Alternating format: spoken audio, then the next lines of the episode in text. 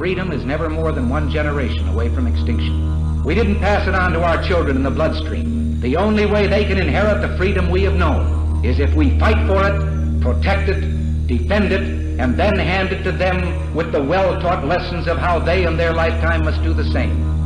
And if you and I don't do this, then you and I may well spend our sunset years telling our children and our children's children what it once was like in America when men were free.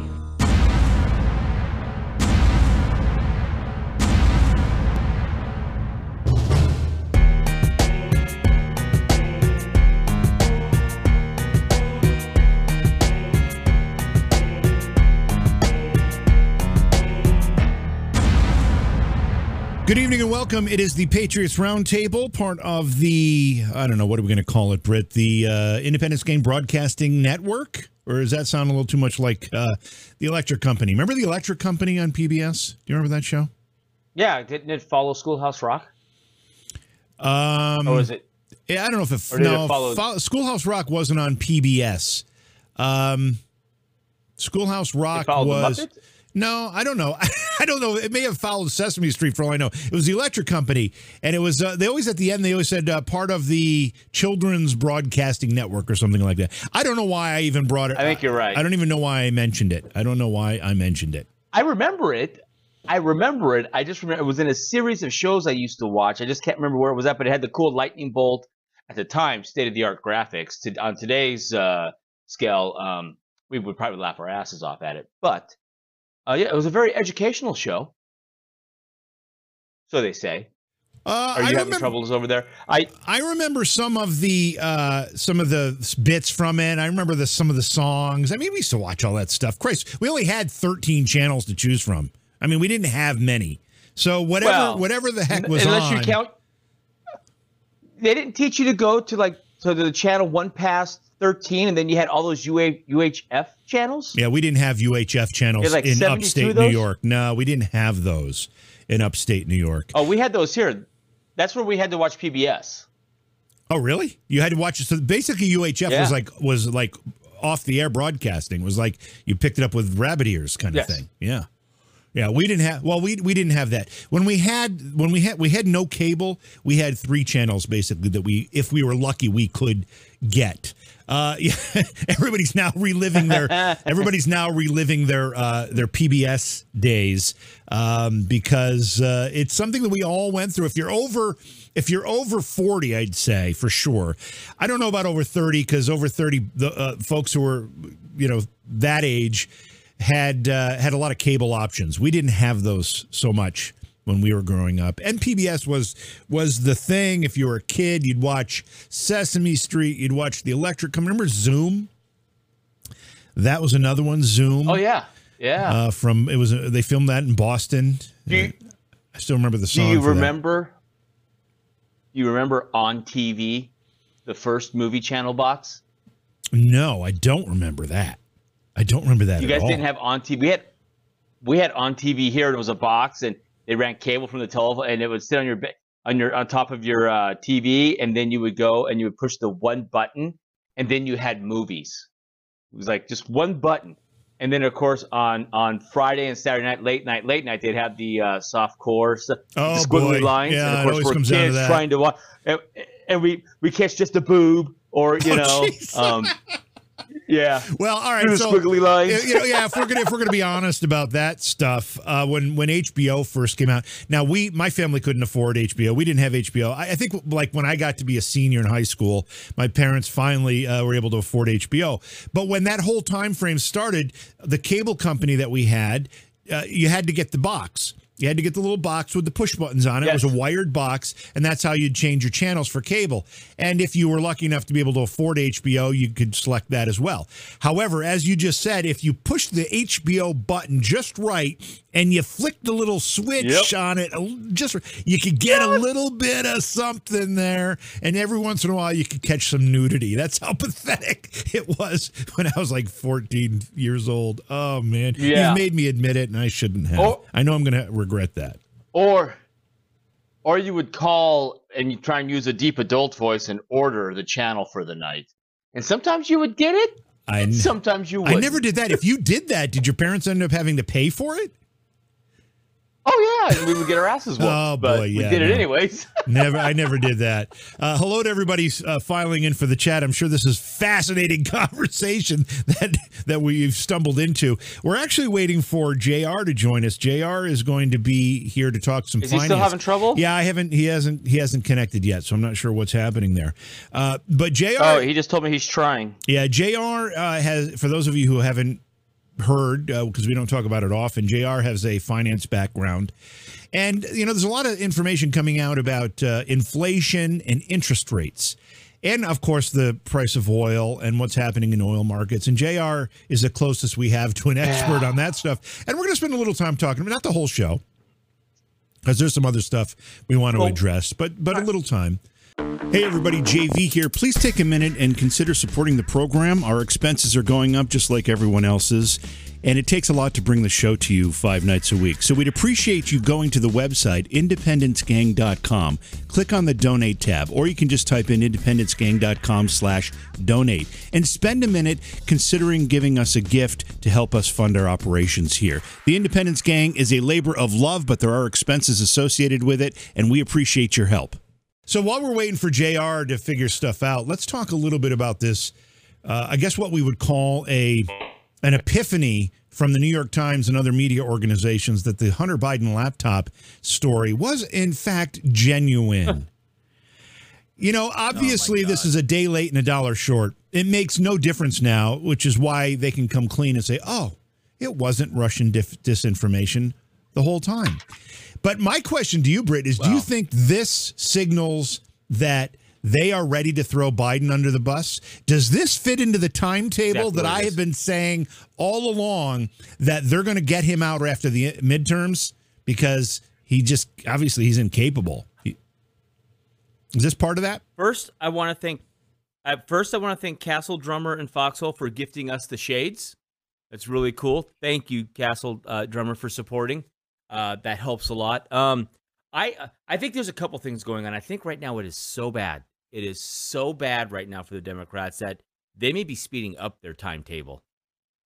Quite honestly, they may be speeding it up. They just need him gone because it is so bad for them right now. Also, I just think the narrative, people are seeing it, but number one, it's not going to change anything. But number two, this is what everybody needs to do. Just take a link of the article and just send it to your liberal friends and say, I don't care what you think about what, just know that they lied to you. You were lied to. Yep. Here it is right here. You were. I don't care. You can hate Trump all you want and you can love Joe Biden all you want. You were lied to. Just understand that. And then think about what else are they lying to you about. There you go. Truth bomb. Just let it sit. Let it ruminate because you were lied to. And Trump launched, I don't know if you saw the clip from Trump today, but he drilled the press, or it could have been right before he left office. I don't know what, but man, he called Hunter Biden a crook, and he said Joe Biden is a crook right along with him. And then he pointed right at the media, and all of you are crooks for not reporting it. And yeah, and not just the press here, but Biden stood on the debate stage and said the same damn thing. And remember he said, and I have a letter from 50 former intelligence agents who say this is Russian disinformation. Every one of them was a liar, too. Biden was a liar on that debate stage. He knew damn well this was legit. He knew, I'm sure they had hours-long meetings about that laptop. He knew that it was legit. He also knew that he could count on the press to cover for him. If that doesn't spell collusion with the press, I don't know what does. And those 50 intelligence officers, all lied. Every one of them. We've lost JR again here. But Britt, every one of them lied. Or they don't exist, JV. Or they don't exist. The press just made it up. The Biden, the spin cycle just made it up. No, the letter was available publicly. I mean, the letter was available publicly. And there were names like John Brennan. There were real names on that list. I didn't know every one of them. Oh, was there? Yeah, I didn't know every one of those names, but there were names on that list. Many of them I did recognize. So then, all right, so then let's pontificate on. Let's process that. On that list was prominent names, right? Would that be a fair statement? within our government, like John Brennan. I mean, he's a prominent name within our government. Absolutely. And how many others were on there? Probably quite a few. These are people within our government who have the clearance to know the truth, and yet they lied to the American population. They lied to you. This is what you need to tell your liberal friends. You were lied to. Here's the proof. Oh, you're just repeating Fox News. No. New York Times. New York Times. Your liberal leftist paper of record. The New York Times says all of it is authenticated and true. You were lied to. You were lied to. Just that's all we got to tell them. You were lied. Just know you're being lied to. And if you choose to believe those lies, you were lied to so that they could keep their power, and you supported it, and you're okay with it. So you're okay with lying and cheating to just keep raw power. Because I'm sorry, to the Marxist, there is nothing but power. That's all it's about, power. They don't care about the truth. They don't care about the lies. All they care about is power. And that's what happened here. The Marxist, leftist, one world order types lied and cheated to keep their power. And they lied to you. And it's now proven plain as day. Because remember, the New York Post published this, and Facebook, Instagram, Twitter, Google searching, YouTube, nuked, scrubbed from the internet, from everywhere. You had to go to this little place called Rumble, or maybe this other little platform called Foxhole, these deep, dark seats. You had to walk down the seedy alley where the flashing neon doesn't quite work right, and it's got the little red light over the door. That's how we had to find this story. I had to, like, creep down like we're making a deal. Yeah, and there was a guy there with a trench coat, and he'd open up, hey, you want a little bit of the truth? You want a little bit of the truth? Come over here. You want a little bit of the truth? Shh, exactly. Don't say anything. Don't talk too loudly. Here's the truth. Yeah, that's true, because they'll come for us. The vice will come for us. I mean, that's basically what you had to do at that time to even know about this story. Now, people like us that read the news obsessively, people that watch these shows, whether it's our show or Alex Jones. I'm making the t-shirt right now, JB. Alex Jones was right. Again. But the people that watch shows like ours, or listen to Dan Bongino or Dave Rubin or Glenn Beck or Tim Pool or insert any of the independent media, we knew all about it. But man, the circle that I run in, if I were to just mention the laptop, man, they would go, that's just Russia. So crazy. Russia. And they wouldn't. I want to ask you a question about that. But before I do, your phone's dinging like crazy, and I'm sure it's JR, because now I've got no video from him. I've got nothing from him. I do want to thank Elves Park for Go ahead. He's changing computers. Okay. I do want to thank Elves Park for the donation of the gold pills. Thank you so much. And also Liberty Bells gifted a cookie. Thank you so much. Liberty Bells says, I always enjoy the show. Thanks for being here, Liberty Bells. We appreciate that. Let's see. I want to mention that Intolerance Leftist said, didn't it say that some or all of the 50 intelligence experts never even saw the info? I'm not sure. I don't remember that part of the story. I just remember Joe Biden touting it. I do remember one of the blah, blah, blah, blah, blahs with big, long title from our deep, deep state secret police people was doing the talking head thing. And I want to say it was like Brett Baer or somebody like that. Asked them, so you've seen this laptop and what's on it, and you're sure that it's Russian disinformation, blah, blah, blah. And they said, no, I haven't seen it. I don't need to see it. I just know it is Russian. Yeah, excuse me? I think the way they couched it, I think they said, this fits with the type of thing that could be Russian disinformation. Right. I think that's how they, that's how they protected themselves. Yeah, it's a very weaselly legalese way to not, that is a great non-answer. And that's what it was. But again, they lied to you.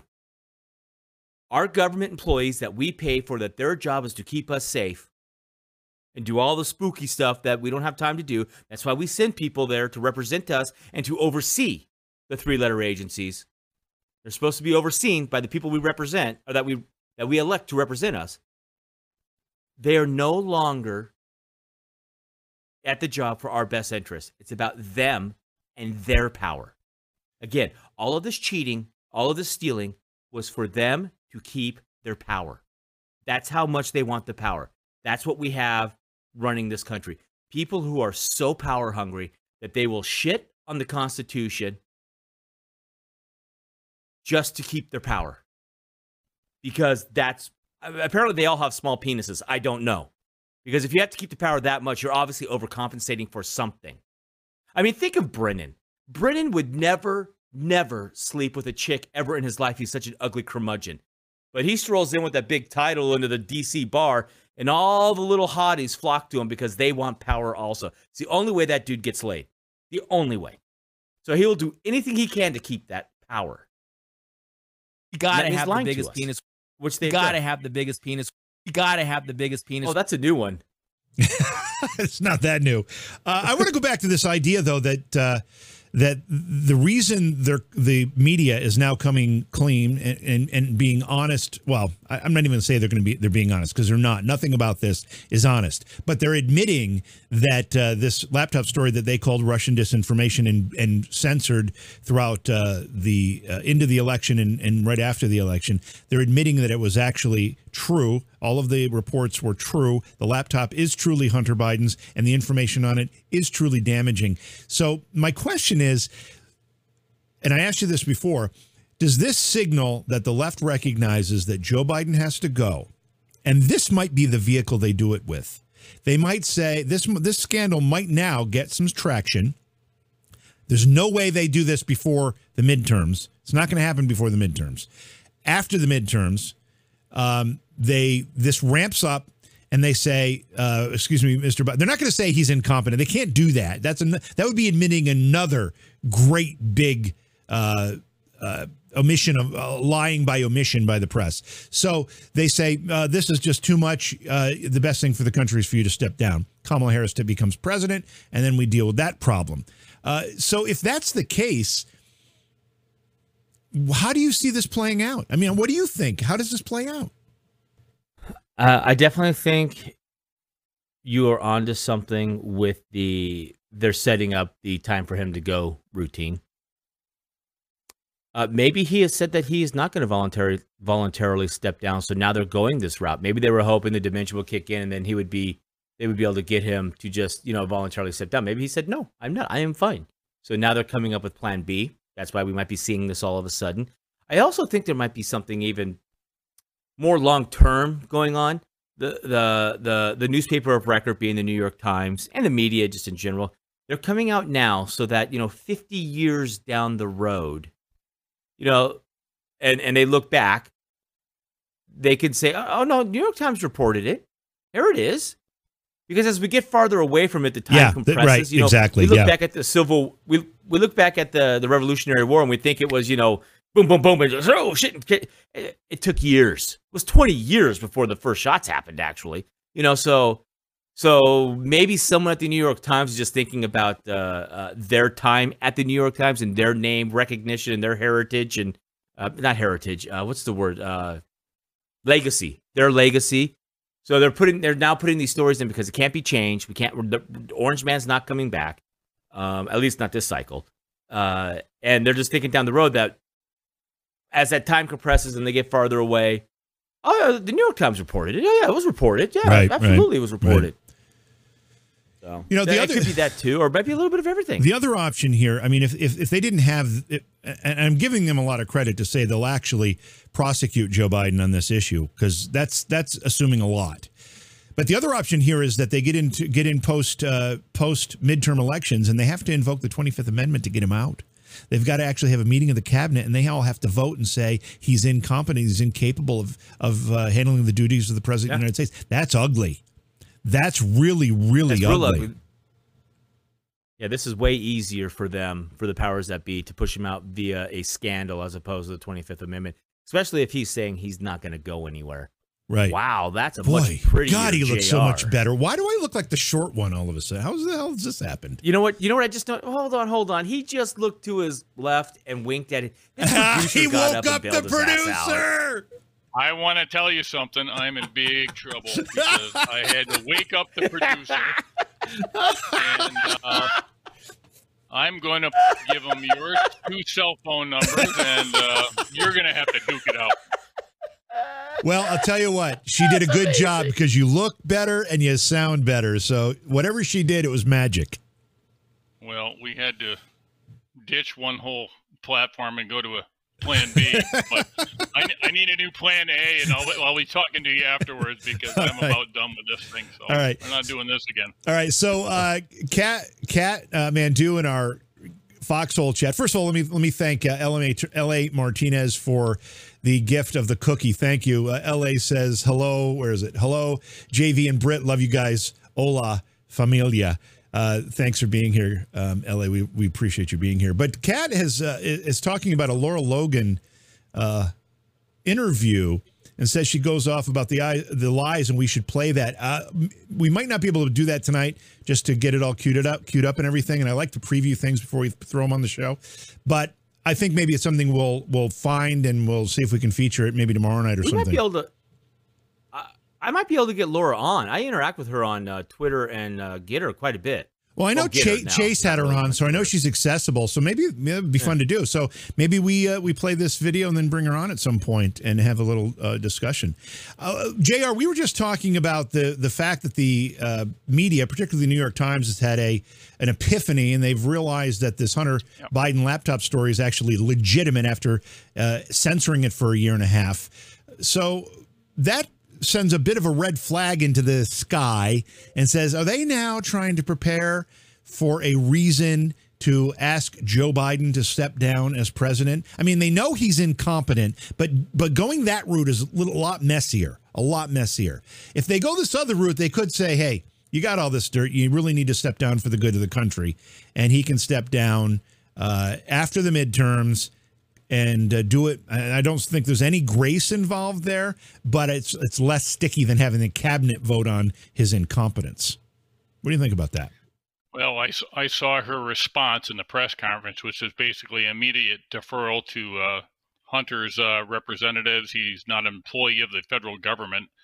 And my point is, if this had come out when it was timely and breaking, probably her boss would not be a government employee either. That's right. So it's, you know, obviously intentionally diverted until well after, you know, it was relevant. And whether it's relevant today, I guess they're going to continue to defer until they possibly, you know, can't possibly address it. But I think we've all said for a long time that we do not believe the president has a stamina, the cognitive ability, and the wherewithal to last his first 4 years, let alone run again.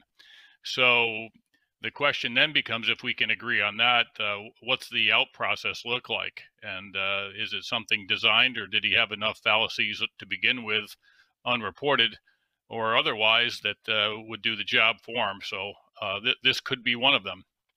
So this is my problem, JR, is they lied to us. The three-letter agencies, the 50, you know, so-and-so's who are connected, know things that, you know, because they have clearances and we don't know. They lied to us, JR. How does our federal government ever get our trust in the future? Boy, it's going to take a lot, because they've been lying for so long and so consistently that, you know, even if they're telling us the truth right now, we don't believe them. So it's going to have to be proven repeatedly before we have anything that would allow us to give them the benefit of the doubt, because it's going to be a long time before we do. Yeah, this is going to get ugly. And this whole laptop thing, do you think either of you guys, maybe get both of you, Britt, you go first here. Do you think that we get any prosecutions out of this? Do you think the information that's in the laptop, it's one thing to admit it's real. Now it's another thing to say, okay, are they going to act on any of this stuff? Because honestly, it's pretty damning stuff. And I'm not talking about Hunter Biden's drug use and his indiscretions, because there's plenty of that there. I'm talking about this 10% for the big guy stuff with China. Right. So this is what I think happens. I mean, Joe's old and dying, old age, natural cause dying. You know, they get him out. They're going to, you know, if they're going to prosecute him, he's going to have lawyers. They're going to string it out. He's going to die long before he sees the inside of a courtroom. That's just that reality. As to Hunter Biden, the other people that were involved in it, the other crazy stuff that's on that laptop that's outside, even the big guy stuff, I think it depends on who wins in 2022, 2024. I mean, if Donald Trump gets in and he gets enough fighters in Congress to back his plays, and he is, my gut feeling is that when Trump gets in, he is going to find the meanest, nastiest AG that will go scorched earth and tear everybody up. He's got 4 years to basically get even. And I think if Trump gets in and he goes that route, we are going to see a lot of people go to jail. I also think we're going to see a lot of people assassinated. I think if Trump puts in some really aggressive people like Elliot Ness types, you know, remember the, what was it, The Untouchables, the movie, when Sean Connery? Everybody knows where the alcohol's at. You just got to be willing to go after it.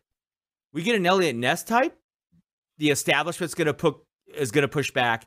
And I guarantee you that there will be more attempts on Donald Trump's life than probably his entire life combined, because he's going to go after them. And I think he is going to go after them if he gets in. So that's why we're going to see all the stops pulled out. They're going to do everything they can to not let that man get back in office. If they steal everything and we just get some rhino in office, or the Democrats, quote unquote, maybe kind of win, then no, nothing happens. They all get swept under the rug, business as usual. And on America marches down the road to being led by China. I think 2022 election will be telling, and assuming the Republicans win in the landslide that it appears to be, I think immediately you're going to start having special counsels. You're going to have hearings. You're going to have things that that Pelosi won't bring to the light of day at the moment, and that's going to shed a lot of light that will have a lot of impact on 24. But the key is 22, and then you're going to buy, the partisan play that, whoever's in charge, you're going to be able to have these things that bring more to light, because there certainly has been a lot of dirty stuff that has happened for the last 5 years and still going on. And my premise is that this is all a function of doing anything they can possibly do to keep Trump from being reelected, which is why they're trying to put the poison pill on him by impeaching him multiple times, and then the J6 thing here is just completely a facade that's a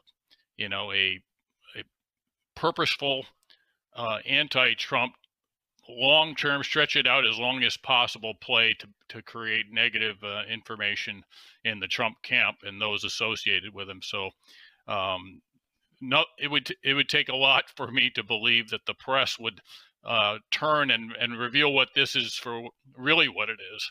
And so that, there's just so many things that are against him. But guess what? He did it for 4 years. He did it for 4 years, and look what he accomplished in the 4 years despite all of this.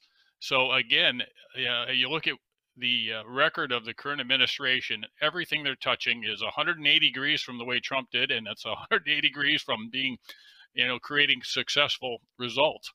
So there's nothing for them to run on unless they can just throw enough dirt at the Republicans that they win by default. I mean, and I don't see that working out. I think my opinion on that. Yeah, I think they're hoping this war does something for them. They get a patriotic bump. Americans tend to support their sitting president when there's a war footing and when there's a threat to the American nation or American security. So I think they're hoping that'll have some impact. Sad thing is that the Republicans seem to be playing right into this too, which again makes me question their intelligence. I do want to mention though, in the Getter chat, Mrs. JR is getting way more love than JR at this point. I think those headshots that you bought to sell autographs for JR, I think you're going to need to get one from Mrs. JR. She's going to outsell you, I think. I'd be happy to do that. Trust me. Oh boy! Talk about you think this whole removing Biden from office was ugly. I think JR's last 15 minutes was pretty ugly. I think he probably would have gladly be Joe Biden being removed from office in comparison. I need some green beer quickly. All right, so I want to ask about something else too before we get to kind of the core of what we thought this conversation would be tonight. Stacey Abrams did a guest appearance on the new iteration of Star Trek, the season finale, as the president of the United Earth. Did you guys hear this? President of the United Earth. Yeah, so apparently, and again, I just saw a small clip of it, and I haven't watched this show, so I have no idea what, you know, what the, I get what Star Trek's about, but I don't know what the details of the plot are here. But the, I think it's the crew of the Enterprise or whatever returns to Earth, and they're greeted by Stacey Abrams as president of the United Earth. I don't know what her character's name was. And they're asking Earth to return to... Now, if you want to hear echoes of Donald Trump being skewered, listen to this few seconds of plot that I caught. They return to Earth, and they ask President of Earth, Stacey Abrams, if the Earth is ready to return to the Federation of Galactic Federation, whatever the hell Star Trek is, right? And... before the Star Trek, the Enterprise person can get the words out, the Stacey Abrams, president of the Earth character, says, "You don't even have to ask. We are gladly returning to the Federation." And if that is not a veiled Donald Trump dig, I don't know what is. Right? I mean, JR, you see it, right? I do. And what's interesting about that is the, you know, the implication is that the Earth, everybody's on the same page. In other words, a one world order crowd, they've created a the symmetry of the world in harmony. And the disruption that was the case in the immediate preceding that, obviously, is, a like you said, a veiled reference to the our last 4 years or Trump. So it's and she plays herself as the It's her that plays the part, correct? She plays, it's Stacey Abrams as president of the Earth. I don't know if she's, I don't know if they say it's, I don't know if they say President Stacey Abrams. I don't know what the character's name is, but Stacey Abrams, the person who said there was voter fraud in 2018, which is why she is not currently governor of Georgia, which apparently now you can't say that, but you could say that in 2018. She's there. She's the president of the Earth, and she utters these lines. Which there's so many angles to this, Britt. I don't know. Are you playing Words with Friends? What are you doing over there? I'm researching the Stacey Abrams stuff. Okay. I also may be working on the Alex Jones was right T-shirt. Oh, you can't do that while we're live. I need you to be looking at the camera and engaging. Man, I am. The camera's right there. Now, Eva, you're looking. Well, I'm listening. Hey, all press. Okay. Well, all right. Here we go. All right. Here we go. Now right. Now it's your show. I've hosted for the first, what are we in, 20 minutes? 40 minutes. You take it from here. You sure you want to do that? No, I may take it away from you in about 3 minutes, but go. Okay, everybody take off their shirts. Everybody in chat, take off your shirts. Oh, my God. They're taking your clothes off. I don't care if you're in... Oh, my God. Look, Stacey Abrams is a joke. Hollywood is a leftist joke. All these shows are so woke because they're run by these. I work in this crowd. They are millennials. They make way too much money for the jobs that they have because in Hollywood, there's just so much money. They all run in super woke bubbles because their bosses, which make even more obscene amount of money, the vast, vast, vast majority of them are wokeitarians. They're like the blue hair wearing, you know, just they look at the world from a very leftist standpoint. I'm trying not to get myself in trouble. The gay mafia runs Hollywood right now. There are a lot of them that are in charge. So you have to walk the walk and talk the talk. And if you are a writer, you have to write the dialogue, the scripts to the wokeitarian mantra, or you don't have a job. And those writers make hundreds of thousands of dollars a year on those bigger shows. So it's a damn good job. And then, but if you get skewered, if you get tarnished, if you get tainted with, you know, he watch out for him. He's just a regular Democrat. All the way to the right, they all got to go. I mean, even if you're just a regular Democrat, if you're a classical liberal, you get gone. You get gone. You get disappeared. You get Clintonized. In Hollywood. So that's why we see these shows, you know, still hating on Trump because it's all they got. I mean, Joe Biden is so bad. They're going back to Trump. They're trying. Hey, they can't make fun of Biden because it's all too true. too true. And correct me if I'm wrong, but Donald Trump is the one who formed the fucking Space Force. Okay? He's the one that understands how important space is. And I just I want to point out that Brett is being literal there. It is the by name act of Congress, it is the fucking Space Force. Yes, the fucking Space Force. Yeah. But basically, when we get 100 years out and we're actually traveling through space, when they look back at who was the first president that had the wherewithal, the smarts to form the Space Force that formed the Galactic Federation eventually, that would be Donald Trump. It's going to come back to Donald Trump. That's going to kill him. It's going to crush him. Oh, my God. The Orange Man Bad made all that up. I mean, he's the one that made it happen. But these leftist woke, they're trying to change the narrative. They're trying to seed, you know, if they get it into the pop culture that, you know, it wasn't Evil Man and Evil Man was trying to take us away from space. And although, let's be honest, Trump doesn't want to join the Federation. The Federation is the enemy. The Federation is the enemy of liberty and self-rule. Help me, JR, because JV won't help me anymore with words. It's liberty and self determination. See, there it is, JR. JV could not spit it out. Self determination, you know, rugged individualism is what I was looking for. Liberty and rugged individualism is what America was founded on. Is what Donald Trump's about. You work hard, you succeed, and you go forth and multiply, and you make a better life for yourself, your family, and if you're doing that, you're making it better for your community. And when you're in a galactic federation, it doesn't work. I am a huge Star Trek fan. I'm a Trekkie. I mean, I loved it. And I look at the all versions of William Shatner all versions? Yeah, I do like all. Yeah, I mean, except for this the wokeitarian stuff they've been doing lately. But that's because I don't like the writing. But the concept of space travel and space life, I do generally enjoy those movies. But, you know, you look at Star Trek, the original with William Shatner as Captain Kirk, you know, taking over for Pike. That was the cowboy days. Yeah. William Shatner was the cowboy. He was making the rules up as they were going because he was the first one out there. And that was the cowboy days. Then you have the next generation, which is the Picard, the Jean-Luc Picard time frame. And that was more the minutia of, which is what America's in right now, the minutia. Oh, we got to pontificate and the policies and, you know, the committee's got a committee and, you know, we got to discuss and, you know, blah, blah, blah. And then we go and we do it. It was more about the minutia of running a big federation, a big, you know, it was about policy. And what's good, you know, policy to expand the human race in a positive way and help other life forms out in a positive way, the minutia. And then now we've gone into this wokeitarian crap where now it's, you know, we're going to destroy space.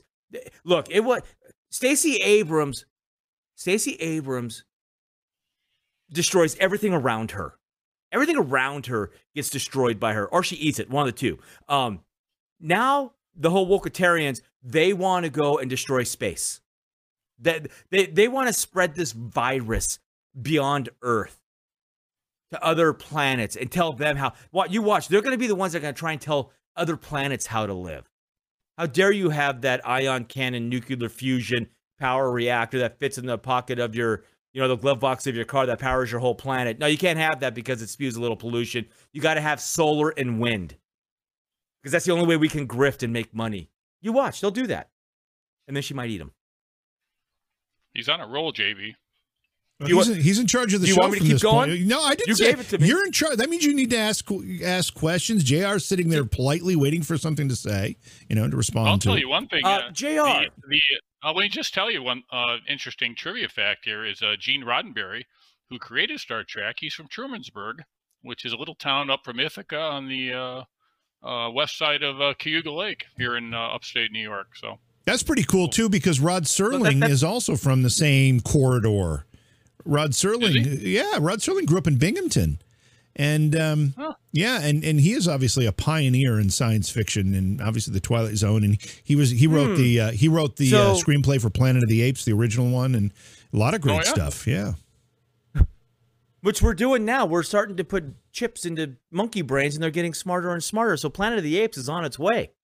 So let me get this straight. So Rod Serling and Gene Roddenberry lived kind of in the same area, and they're both from the future. So what's going on in that area that they brought people from the future back to write this stuff to try and teach us a lesson that we obviously are not paying attention to? That's a great question. But they are from basically the same corridor, probably within 2 hours of each other. And I think they're probably contemporaries. I don't know if we looked up the birth dates and whatever. They're probably contemporaries. And I'm sure they worked together, too, at some point. They must have. You know, back then in early television days, they all did. But the original Star Trek only lasted 3 seasons. And it's amazing to me that a show that only lasted 3 seasons was canceled and really not considered a success has become such an iconic force in pop culture, science fiction, spawned, I mean, how many movies now? 20, 30, 40? How many movies? How many versions of the television show? 8? You know, I don't know what numbers we're on, but wow. Yeah. All from a show that barely lasted 3 seasons. It's pretty crazy. Mm-hmm. Yeah, and I believe the original Star Trek has been on the air for like 25 years somewhere, somehow. So it's on the air. It has not been off the air for a huge amount of years. Like it was only off the air like two seasons when it got canceled, and then all of a sudden it was in repeats, and it's been on the air every day. So JR, since you're the banking professional in our group, the guy that knows money like no other, what stock should I buy? Oh, that's funny. Gold, because it's all down. Gold. Now's the time to buy gold. Actually. Gold. Now is the time to buy, I think, in some cases. Yeah, loaded question. Yeah, for sure.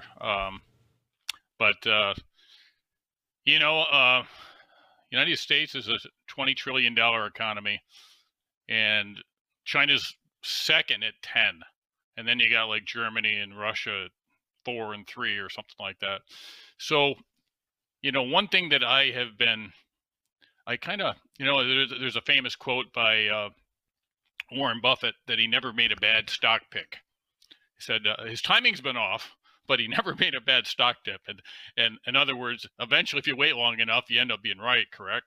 So that is true, I think, with the U.S. economy. I mean, we are, I thought in 08, you know, when we hit rock bottom there, Lehman Brothers failed. We didn't know where the bottom was. I thought, you know, we were printing money.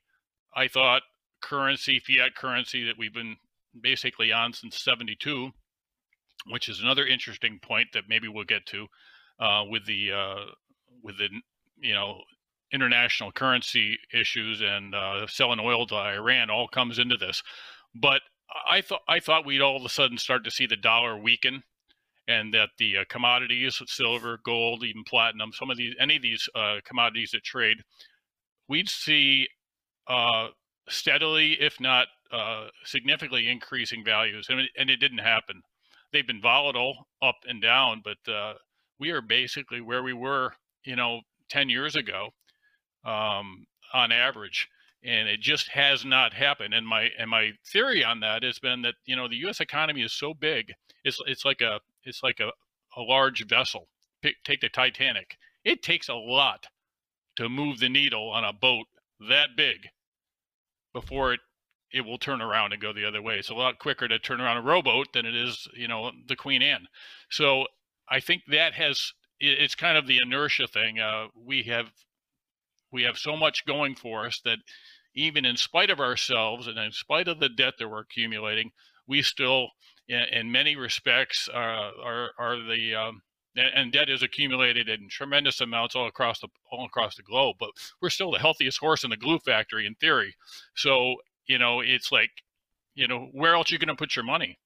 You know, U.S. treasuries are still about as good as you got, you know, and that has probably kept us at the forefront of economic power over the last really 15 or 20 years, when some of these impacts of our overspending and borrowing should have had more of an impact at this point, from my view, but it hasn't happened yet. So, JR, what stock should I buy? You're back to that. You know, you went a long way around the corner to tell me not to buy stocks. Yeah. Well, you know what? I'm certainly not a licensed broker. You know, as in my cousin. Well, let me ask the question this way. Marissa Tomei, my knowledge is in global finance, not any specific one. But I will say this. Let me ask you this. What are you buying? Well, I've owned gold and silver for a bunch of years. And like I said, that hasn't worked out as good as I'd hoped. But when times are volatile, you know, there is what's called the flight to quality. And you want things that don't do well only in a growing fiery economy, right? You know, we have a lot of inflation right now, and you could argue that, you know, things are looking up, but there's a whole lot of warning signs as well. You know, you look at the Fed today, finally raised rates a 0.25%, raising the Fed's fund target from a quarter to a half, 25 to 50 basis points. Long overdue, resistant to do it, and they're still, you know, talking about the war in Ukraine and things that are, you know, still creating a lot of volatility. But you know, 8 of the 9 voting Fed governors today, with Bullard not voting for the quarter, he wanted a half. And I argued last summer we should have started to see at the beginning of the inflation cycle, we should have seen the Fed making adjustments at that point. And they still did adjust today. They still said that at a future point, we're going to stop our bond buying, you know, which they've been doing consistently. So they didn't even stop that today. All they did was change the Fed funds rate. So anyway, you want a stock pick, huh? I think the consumer, besides balancing it out, and that's what I will say, over time, the more diversified you can be, the better off you are, because you're going to hit a sector somewhere that's always doing well. If you go all in on something thinking you're right, you know, chances are you're going to be like the casino. They don't build those big casinos with a whole bunch of winners. They build them with the losers. So I would say certainly stay diversified. The consumer durables, you know, you're still going to brush your teeth. You're still going to use shampoo. Those things you buy no matter what the economy truly is, unless things are just really dire. So those are some of the staple picks that you know, you tend to get more conservative. But guess what? It also depends on where you are in your financial life. You know, you want to, as Roy Rogers, you know, often said at the later stage of his career and investment life, he was more concerned with the return of his principal than the return on it. So, you know, there's that safety thing too, which, you know, if you're older, you don't want to lose what you've made because you don't have as much time to regain it, right? So there's no one answer for everybody.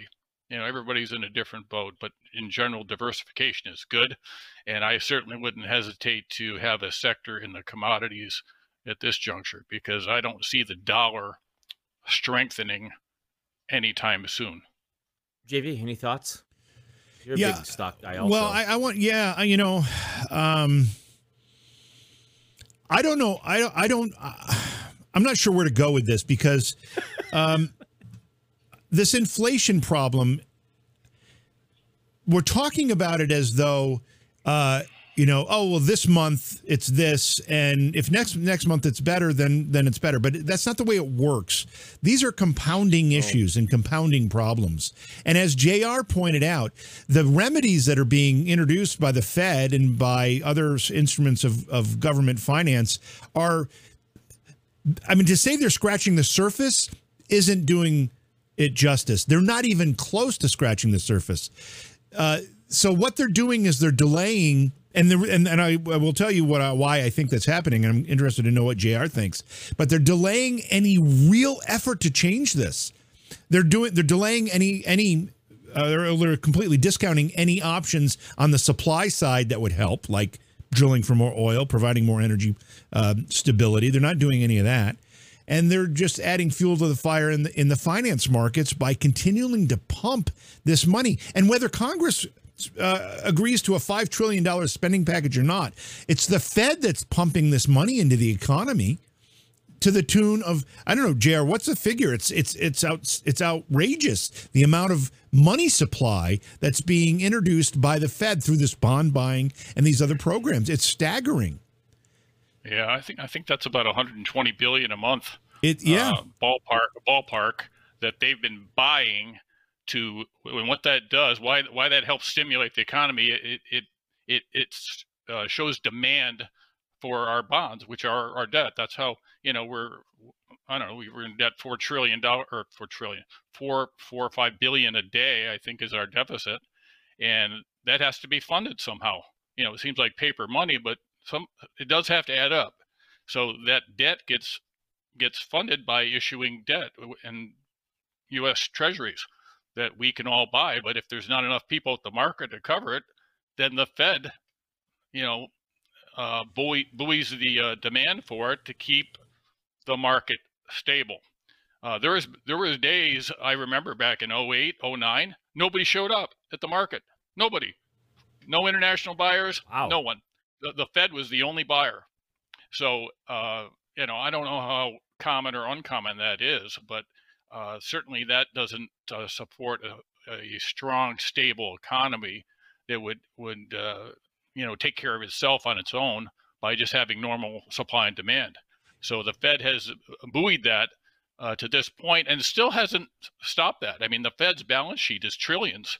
It's never been anything like that. I mean, it was a modest play, you know, and for them to now unwind that, at some point they need to normalize that. To do that, they got to have otherwise strong demand from someplace, or the markets go a little haywire. And, you know, we still have really low mortgage rates. You know, they're based on the bonds. You get a 30-year mortgage just based on the 30-year bond. You know, what is that cost? So normally you have a yield curve that starts low on the short end and goes up to the 30 end, but we've had a very flat yield curve, and that's not good either. You want to have your capital have a return. You want a, you know, a bottom left to upper right yield curve. Yeah, and basically, if I was to simplify what JR just said, is this is a big shell game. Not only is the federal government spending way more money than it brings in, creating the debt, but it's covering that debt by printing money, is what we're saying here. It is creating money supply and buying debt that private sector buyers aren't interested in. I mean, this is a scary house of cards that is being constructed here. And let me just finish this one point, and then you take it. So now add to this mix increasing interest rates. If you go back to even historical averages, 4 or 5%, the debt is untenable. You can't sustain the debt, the interest payments on the debt that the U.S. has accumulated is. So now they are in a position, they've created so much debt that they can't do what they need to do to slow this inflation down, because if they do it, it'll basically bankrupt the U.S. government. I mean, I'm using extreme terms here, but that's really kind of what it is. And Jay, are you comment on that? And then Britt, go ahead with your question. Yeah, it's well, that's exactly right. We've had historically rock bottom interest rates. Well, that kind of shelters the fact that we're accumulating more and more debt at an extreme level on a daily basis. So what happens is, because rates have been so low and they've been a flat yield curve, that it doesn't really matter. All rates are low. So we don't see the impact of the debt in our interest costs. I think interest costs are about $400 billion a year is what we're paying on our debt right now. About 30% of our debt is on 1 year or less. So, you know, if we raise rates today, well, 70% of our debt isn't impacted because it's on fixed rates that do not mature in the short run. So it's not an immediate hit when the Fed does what they did today by 0.25%. But I think another 15% is 2 years or less. So in essence, 1 to 2 years. So in 2 years, if we were to raise rates, we're basically going to reprice the bottom 45% of our debt. Ballpark. I'm rounding a bit here and there, but that's about it. But that's why rates aren't going to just all of a sudden go up and our interest costs dollar for dollar by when the Fed makes a move like this is because, you know, 70% isn't impacted yet. But that 45% will be impacted in about a year and a half to 2 years. Did I understand that right? Yeah, 45% of our debt in about 2 years gets hit. Yeah, that's about the percent of our debt that's in 2 years or less in bonds. So if you were to tomorrow go out and get a bond, you know, it's going to be at a higher price because the Fed just, you know, I say that they knew this was going to come. I think a quarter was baked in. Now, what'll be interesting tomorrow is to see what happens. Did they have 35 or 40% baked in? Because there was, you know, thought that it could be higher. And you saw that one of the Fed governors there, Bullard, who's the most, you know, hawkish, he wanted 50. So he was a dissenter on the 25. So, you know, he's one that generally is, has wanted to act quicker in his time on the Federal Reserve. And it's not uncommon for them to not be universal in what they want. But.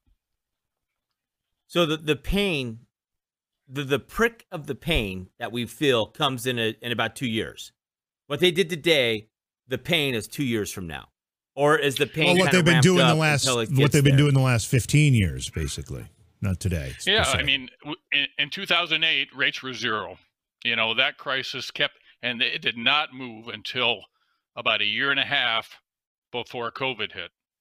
A year and a half before COVID hit, they started moving rates up, and Fed funds, you know, got up to, I don't know if it was 1.25, 1.5, something like that. But then March of 2020, bang, overnight on a Friday, it went down 75 basis points. And then we were down to nothing again, basically a target rate of zero until today. And, you know, but I'll just say it is a target rate, you know, that Fed funds rate, of course, is the rate that banks borrow from each other at. So the way my little cuckoo brain is working right now is that I'm trying to figure out the angle for the power brokers to allow this to start happening if this is going to be very painful. Other than, obviously, the Great Reset, they want to go, there's that whole scheme or that whole conspiracy theory or that whole, well, actually, it's a plan in my book. But maybe they're going, well, you know, we're going to get smoked in 2022. Let's start this process now so that when the Republicans take over, all this craziness is happening or starting to happen, and we can blame it on them and then still keep the presidency in 2022. Is that a possible angle for starting to jump those numbers up so it just makes it more painful, but the Republicans will be in charge of the House and Senate, and they know that's coming, so they're going to make it as difficult as possible for them on the Fed financial front so they can use it as a weapon for 2024? Well, keep in mind, the Federal Reserve is by definition independent of the federal government. And they have a mandate. People don't know that. A stated mandate that, you know, is basically low unemployment and low inflation. So, you know, on the one hand, we seemingly have strong employment because unemployment is so low, but you know, that is artificial because so many have left the workforce that it, you know, to be unemployed, you have to be actively looking for work. So that statistic is only, you know, valid if you truly understand what's behind it. And the labor participation rate is another statistic that's very telling. I mean, we've, you know, you know, we've been up to 70%, and I think it's down to 61. So in other words, eligible workers, you know, we're down as low as we've been, very recently, since they've been measuring that. So, and that's because, you know, people retired early, people left the workforce because they could get paid more by staying home. And a lot of people became self-employed. I think those are the three reasons why, you know, the labor participation rate is what it is. So, but you bake all of this, certain things into the economy. I don't care what they do to the Fed funds rate and the Federal Reserve action. And they're projecting now 6 adjustments upward in 2022. You know, a month ago, it was 4. So they're admitting, and they're tricky how they do this. They don't like to tell you because they like to have a little wiggle room. but they give guidance that kind of lets you, you know, see what they think they're doing. So there's always wiggle room.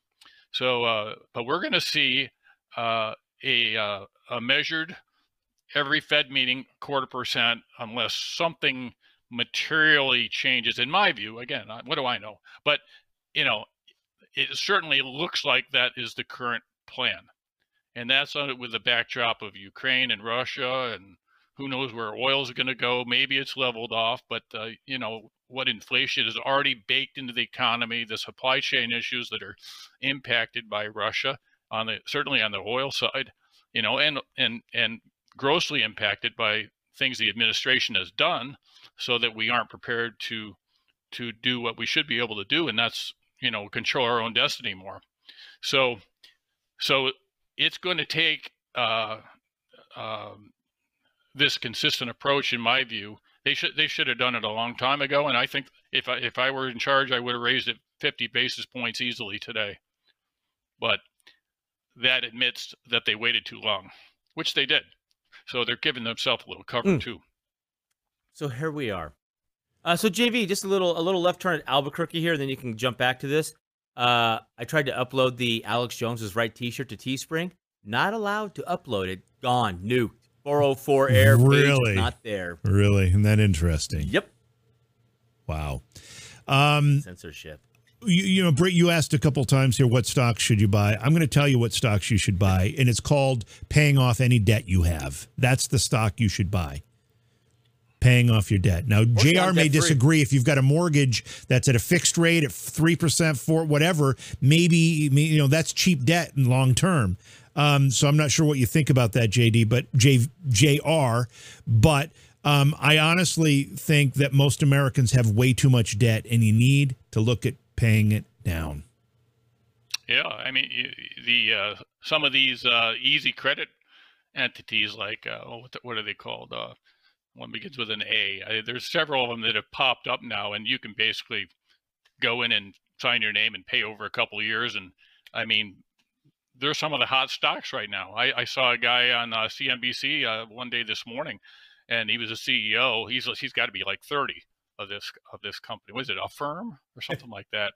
And he thinks that he was raising their projection. So the analyst was kind of saying, well, what we got a lot of debt out there. There's a lot of uncertainty. Don't you think people are going to reel it in? And he said just the opposite. He thinks people want to have a buffer to their cash flow. So instead of paying cash, they're going to use his service. So in the short run, he thinks they're going to have more business, not less. So he had guidance that was higher, but I agree. I mean, I would say this, and I've said this for years, you know, the last debt you pay off is generally your mortgage, because at least, you know, in the old days, you could deduct it, you deduct the interest, but right. With the revision in the tax structure, you know, under Trump, you know, the standard deduction increased so much that many people, unless you're in a really expensive area where you have big mortgages, big incomes in the metropolitan areas, most people are using the standard deduction now. And I'll say I'm no tax professional either, but historically, the last thing you should pay off is your mortgage, because at least you can deduct that. Now, if you're a business, you probably, you know, big businessman like Brett here, he's got depreciation and an interest and capital purchases, and he, you know, he can deduct all those things. And his situation is probably completely different than, you know, laymen like ourselves, JB. But at any rate, man, I hate that so much, JR. My truck is paid off. I have no credit card debt. I have one credit card that I use that's from Bass Pro Shop, because they give me Bass Bucks, which I turn around and use those to buy ammo with for free. So, but I buy all my work material on it. So I probably put a couple $100,000 through that credit card a year, and that's, you know, that's a few $1,000s in Bass Pro Bucks that I buy ammo with. But other than that, I do not like debt. I hate debt with a passion, and I try to teach that to my kids. It took me a lot. I mean, in my 20s, I had like 19 credit cards. I was way out of control. And it took me from like 35 to 40-ish, 45-ish to get all that debt paid off, all those credit cards closed, and square my shit away. And I will not go back to that ever again. But I think JV's right now. Get out of debt while the dollar's worth something. Or do you wait till the dollar's worth nothing so the debt is smaller? I don't know. Yeah, well, if the dollar is shrinking, do you wait? If you want to make an 18% return on your money, pay off your credit cards. You know, exactly. You're not going to get 18% someplace else. So, exactly. So unless you're in a stock market that's just going bonkers, and guess what? You then you have margin people that can margin their cash. This is not the market to do that in either, in my view. But get yourself with more flexibility and pay down your debt is certainly a strong approach to getting yourself prepared. It's like having your freezer full of prep food, Brett. It's getting yourself in better shape financially, physically, financially, everything. Because I like to have control when there's uncertainty, and I don't. It's exactly the position the United States isn't in, because we did not continue to be self-sufficient where we could be, and all we've done is wait 15 months longer than we should have. Yeah, and for the record, I have 35 buckets under my house in a cool area, so they'll last for the 25 years. 35 buckets right now, and growing. He loves to talk about his food. Just remember, everybody, though, it gives him horrible gas. So you don't want to be around him when he tries it. When he tries it. It's brutal. The way they freeze dried. I don't know what it is, what they do. But I live in the big city, so I've got to be able to hunker down for a while until I can figure out my escape. Because it's going to be bad. Let me throw out a hypothetical, and this isn't really necessarily finance related, although there clearly would be a financial impact. We're watching this stuff in Ukraine, and we're watching Putin seem to become more unhinged every day. What if Putin... So the media says. Well, listen, I saw his speech. I mean, I have to rely on the translator being honest with the translation. That's the only, link in the chain that I'm uncertain about. But I heard what he said. His speech, the media didn't filter that for me. I heard it. And he is becoming more unhinged every day. What if he does, in fact, use a nuclear weapon, whether it's in Ukraine or in a NATO nation? I mean, that's obviously a far more significant event. Brit's talking about, being hunkered down in a metropolitan area. What happens in metropolitan areas when they think there might be a nuclear missile coming in at any point? Because the world has just gone that crazy. Metropolitan areas become chaos. And immediately, JR, I mean, this is almost a nightmare scenario, even if we don't actually have a nuclear event here in the United States. Yeah. I don't know. I don't know if anybody really quite understands what his end game is. He didn't really have a really good reason, at least overtly, to go into Ukraine anyway. It seemed very manufactured. What has happened now? I mean, everything's speculative here at this point. I mean, there's just theories. But these biolabs that showed up in Ukraine that have seemingly been there for, a decade or two, there's just something that doesn't smell right about this. And there seems to be a lot of conflict, even in the conservative world about, some have been criticized for this, that Putin has some reason to defend himself because of the emboldened activities that are happening in Ukraine. And we certainly know Ukraine has been they're not part of NATO. They're independent in many ways. And guess what? If you wanted to hide something, seems like a pretty darn good place to do that. So I'm certainly not justifying what Putin has done even a little bit, because it's horrific what is happening there. But it may, to your point, it may give some guidance on where he's going. And certainly he seems to have some alliances in China and with some other nefarious individuals around the globe. And he's 69 years old, I believe. Does he have health issues? Where is he going? I don't know. There's so much that happens with the powerful money people, the World Economic Forum types, the One World Order types, that you can't help but think that there's an element of orchestration here that is maybe not as random as we might on the surface think it is. And I'll have to leave it at that. If he truly wants to go the nuclear route, though, that is a absolute game changer. And I think that brings in, you know, so many other elements, and at a minimum, us and the NATO group, that that just doesn't seem like it ends well. I mean, we talked about it. I think Matt was talking about it on his show, and we were joking about the I don't know if you remember, JV, I don't know if Britt was on that one or not, but we're talking about the movie War Games. Yeah. You know, and thermonuclear war, and then the computer keeps running all the simulations, and the world's destroyed in every one of them. And he finally figures out that that is an end game that no one wins. It's a lose-lose proposition. So certainly everyone agrees to that. You know, going nuclear is certainly a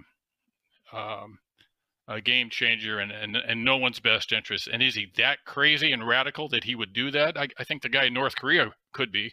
I've never viewed Putin as being maybe a tyrant, but I never thought he was crazy. Did you hear the words he was using today? It's pretty stark. Yeah, it's pretty stark language, and he's very Stalin-esque now. He's talking about purging his nation of traitors and scum, I think, was the other word this is he used. Speech. I didn't know that. No, this is pretty dramatic and drastic, which is it was a real departure from what he's been saying. He sounds like a leader who realizes, you know, he sounds like he's Hitler in the bunker. You know, he sounds like he's going to bring it all down with him. That's what he sounded like. Or he and Xi have a plan. Well, he and Xi have a plan. I mean, they met right before all this stuff went crazy. You know, I mean, we just sent 3,000 military personnel to Australia, Marines for the first time. I mean, it's we're doing war games with Japan now, and our Marines are working with the Japanese version of the Marines. And Japan has increased their military budget. I mean, they're by treaty they're only allowed to have defensive stuff, but now apparently they're buying some offensive stuff now. So it's almost like we're going to war because that's what the powers that be want to happen. They lost Afghanistan, so they have no grift there. They got to find a new grift. But I still have my same standing. I don't give two shits about the Ukraine. Let them fight it out. Let them do whatever they want to do. Let them nuke each other. I don't care. I really don't care. I don't want our boys and girls going over there to fight their wars. I don't. We can send them weapons. We can give them technical support all day long. Let's just take a quick straw poll here. I mean, I don't think anybody on this program believes that we should be sending U.S. combat forces to Ukraine. JR, you agree with that? Nope. Yeah, in some ways, you know, we told Ukraine we would have their back if they give up their nukes. No, I know. I've had that. And certainly don't join NATO, but we've got your back. And whether they gave every last one up, I guess I can't help in the back of my mind to wonder if they've pocketed a couple someplace. But that being said, there's a lot of innocent people, and the U.S. has stood for freedom. And I certainly think there's things we can do without putting our boys on the ground there that we should be doing to try to influence this conflict much more directly than we have been to this point. I've heard firsthand stories of people that were executed. Friends of my parents were over there on a missionary trip, got caught when the invasion happened, and they were executed, all four of them. Oh, wow. You know, I heard that last weekend. I was at 2 weeks ago when I was up to my parents. So those people were doing nothing wrong, and they paid the ultimate price for it. They were actually being productive and helpful, and all the things that freedom-loving people do, and something the United States stands for. So, but I certainly would argue if we had provided leadership and the leader of freedom in the world, this wouldn't have happened in the first place. Well, that's my position on it, is that this was preventable if we had a strong leader that would have dealt with it before it became a war. And sadly, we don't have a strong leader. We have a leader that can barely string a sentence together. And did anybody see that little exchange he had, the St. Patrick's, but he talked about the first lady. He was referring to Kamala Harris, called her the first lady. And then Jill Biden says, I don't know what she said because I couldn't hear her off camera, but she says something. He turns and he's like, "Oh yeah, no." And the first he goes, "Yeah, I'm the one with the problems." as you know, the whole thing was just bizarre. And then he calls the second gentleman, the first gentleman, calls him the first gentleman. I mean, it's like, oh my God, the man is a basket case of dementia. But that's the president. That's who the Ukrainians have to rely on for help. That's who the free world has to rely on to prevent a nuclear war or China taking Taiwan or any of that stuff. That's the guy. No more mean tweets. Yeah, no more mean tweets. The opening is there, and you know, I posted that Reagan quote a couple of days ago, you know, where basically said, you know, when tyrants are in check when freedom is strong, not when it's weak. It's when it's weak is when it opens up tyrants or something like that, from 1980. And it is blatantly accurate with the current position that and the current president that we have. So we're getting what we should have expected. Yeah, my problem with the Ukraine, though, is that it's a corrupt country, just as corrupt as Russia or tyrannical as Russia. I mean, the leader, Zelensky, right? Zelensky, do I have that right, or am I butchering it? Zelensky. I mean, he's imprisoned his political foes. He's, you know, done the dirty stuff. So it's two bad dudes fighting, and sadly, innocent people are caught in the middle. But we cannot get sucked into this and start World War III on a world level and then have nukes fly over the Ukraine. We just can't.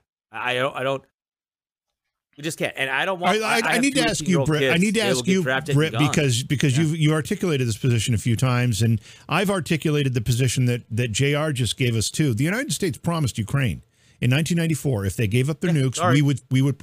So, okay. So if the United States is going to say, sorry, we made this promise to you, but we're not. What happens when Pakistan falls to shit? What happens when Pakistan falls to shit and we have to make the same promise to Pakistan to get rid of those nukes? They're not going to believe it. You know, we lose all credibility at that level. And that's an important level. If we allow nuclear proliferation like this, we are a far more dangerous position, whether you want to send your kids or not. We are in a far more dangerous position. If those nukes had remained in Ukraine, we would have been in a far more dangerous position. So how do we handle that? Or Russia wouldn't have invaded. How do we handle that? How do we handle the United States? I don't care. Okay. I don't care. I don't care about them. Our military is to protect our land, our country. It's not about them. It's not about them. And it's not about them and not about the military. It's about a commitment the U.S. made to remove nuclear weapons. I don't care. Okay. No, corrupt men that were running the country at the time that we they wrote checks they can't cash. They wrote checks they can't cash. We are not. We cannot be sending our fucking people everywhere. We're going to have our troops tied up in the Ukraine war. We're going to be down and out. No one's saying, I didn't say send troops in. I've never said that. There are still things we can continue to do to put our thumb on the scale of the outcome of this war that does not involve combat. To which I said technical support and armaments. I'm totally cool. Send it, but don't send our troops. We're not, I will fucking. Yeah, but that's not what you said. That's not what you said a few minutes ago. You said fuck it. You said fuck the Ukraine. You said fuck the Ukraine. Fuck them. They can do what they. Let them fight. Let them do whatever. That's not the same position as what you just said. That's not what you do. That's not the same position that you just articulated. No, I said let them fight. We can arm them to the teeth. I'm fine with that. Yeah, but that's not what you said a minute ago. So now, if you're clarifying, and I understand it better, but that's not what you said. Well, I said that before, and then I probably got a little hyperbolic while I was pissy. But yeah, them fighting, let them fight. We don't need to go get in between them and keep them separated. That's what I'm saying. We don't. What do we get? We're gonna go over there and fight Russia directly with our no. Let them fight. Give them the armaments. We should have been sending more javelins, more all that stuff. Should have done it all before the invasion started. Yeah. I mean, Trump was the first one to do it. I mean, Trump actually sent the first shipment of. And he got blasted for it. He sure did at the time. Yep. Yep. Anyway, but, you know, and then also, I mean, yeah. So I cannot. We told the Ukraine, give the nukes up. We'll cover your ass. We lied. We lied to a lot of people as a country. They lied to us. They lied to us all day long. as the citizens. I'm not going to excuse that for 1 second. That is the most dangerous thing we could do in geopolitical conversations, is to lie. If you're saying that's a lie and we do it all the time, then I'm not okay with that. That is a major problem. Whether we're okay with it or not, it's what they do. No, it's not what they do. It's not all the time. No, do you think we would renege on our commitments to Israel if Israel got attacked?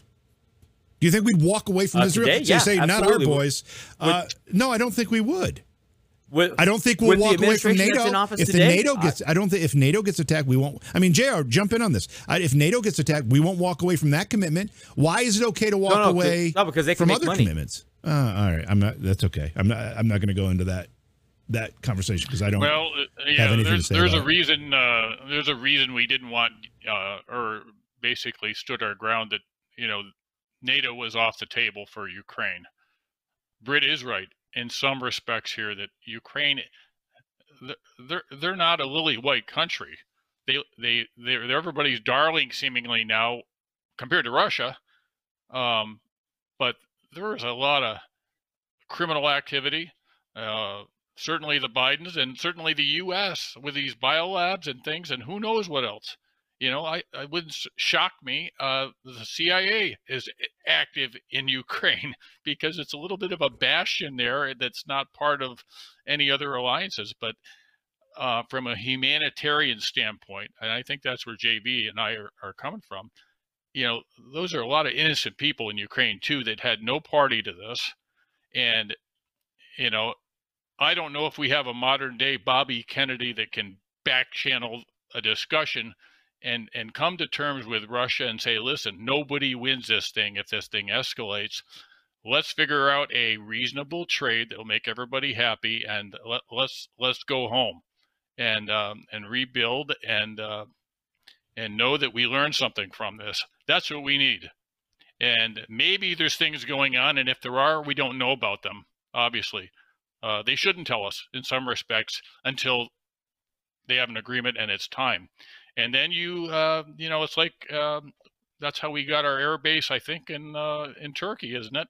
I mean, we agreed to have something in that sphere. What's his name? Gorbachev. Khrushchev basically had to save face in his own country. So we made some kind of concessions. I forget what that was, but we basically made it so it was something we could live with. And let the powder keg of Cuba wind down and stay out of our hemisphere, and we'll stay out of yours. And that worked for decades. That's something that everyone can live with. I mean, I would use that same definition at the time in 1938 when the Allies said, "Sure, Hitler, take a third of Czechoslovakia. Go ahead and take it. It'll be peace in our time," was the quote from Neville Chamberlain. When you're dealing with a leader like Hitler in that case, or in this case, Putin, if what we're starting to see is any indication of the level of sanity in this man, there is no pacification here. You can't, you make it a deal for 6 months, but then there's no guarantee that that deal will be honored. I mean, that's the problem with somebody like Putin. Well, maybe he needs to save face at this point, and the best deal he gets is to escalate things, at least overtly, so he can get a deal. I don't know. It's a poker game. It is a poker game. He played a hand today at that speech I didn't hear, but he escalated things by all sounds, and that should raise the eyebrows of more and more folks that said, "All right, we've got to find an answer here." Because this thing is going south in a hurry. And when China invades Taiwan, let's just say, for instance, tomorrow, then we've got a bigger problem on our hands. Much bigger problem. And let's hope that the Stingers and Javelins are already being shipped there and have been for months. Let's hope that that's the case. I'm telling you, and the planes flying in, dropping the little parachutes with guns and ammunition attached into Taiwan, so everybody's armed, like here in America. What's the population of Taiwan? Does anybody know? Isn't it like several million? 17 million? I don't know. Something like that? Not sure. I don't know. I just know that I have studied and watched probably 3 times through all of the chalkboard educational things that Glenn Beck has done and gone to his website and read the actual document, government documents, FOIA documents about the Ukraine, our State Department, George Soros, the Atlantic Council, all the corruption that they've done, our State Department, anywhere our State Department is, the CIA is right behind them, and it's all corruption. It's just a big grifting thing. I'm telling you, for everybody that's out there, if you have the time, it is so worth it to go to Glenn Beck's The Blaze and go through his chalkboard series, specifically about the Ukraine in that area.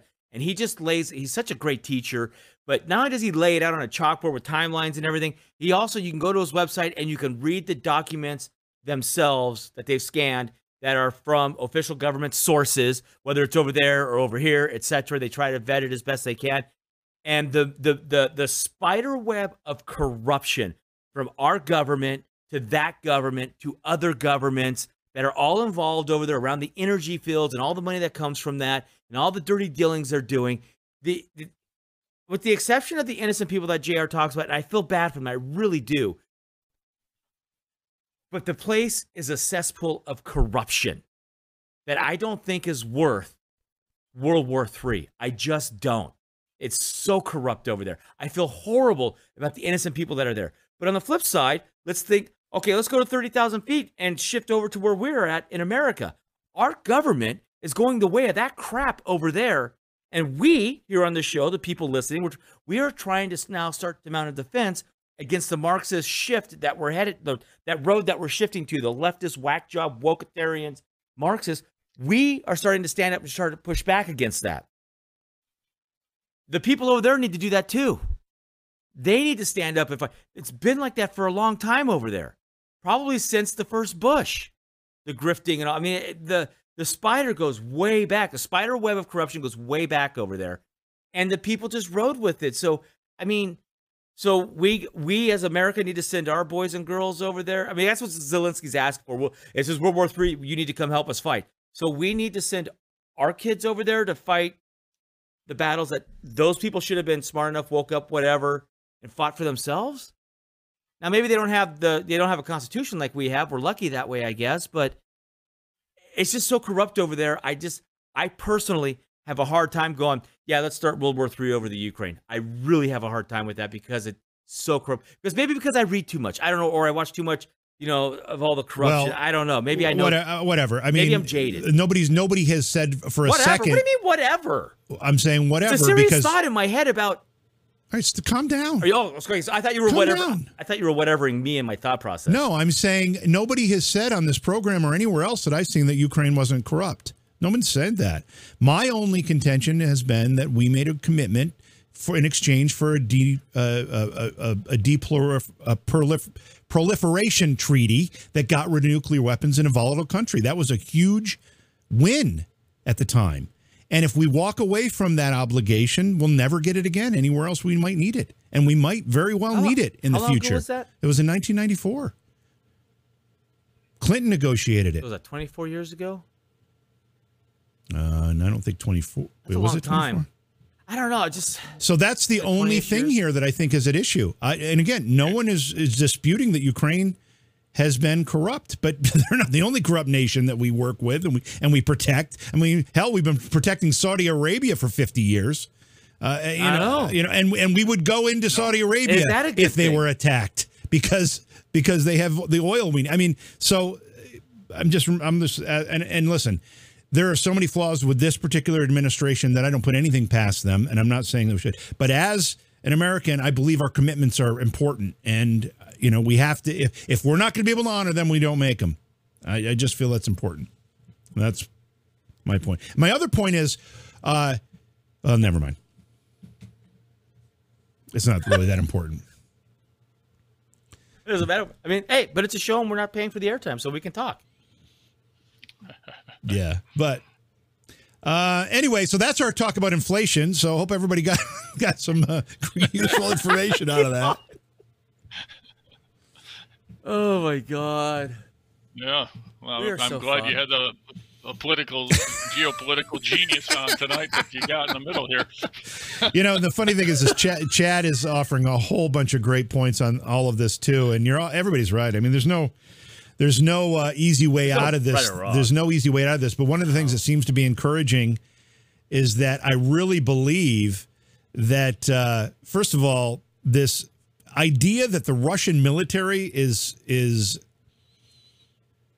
I was going to say invincible, because I don't think anybody's saying that, though. But there was this idea that the Russian military was a very powerful force.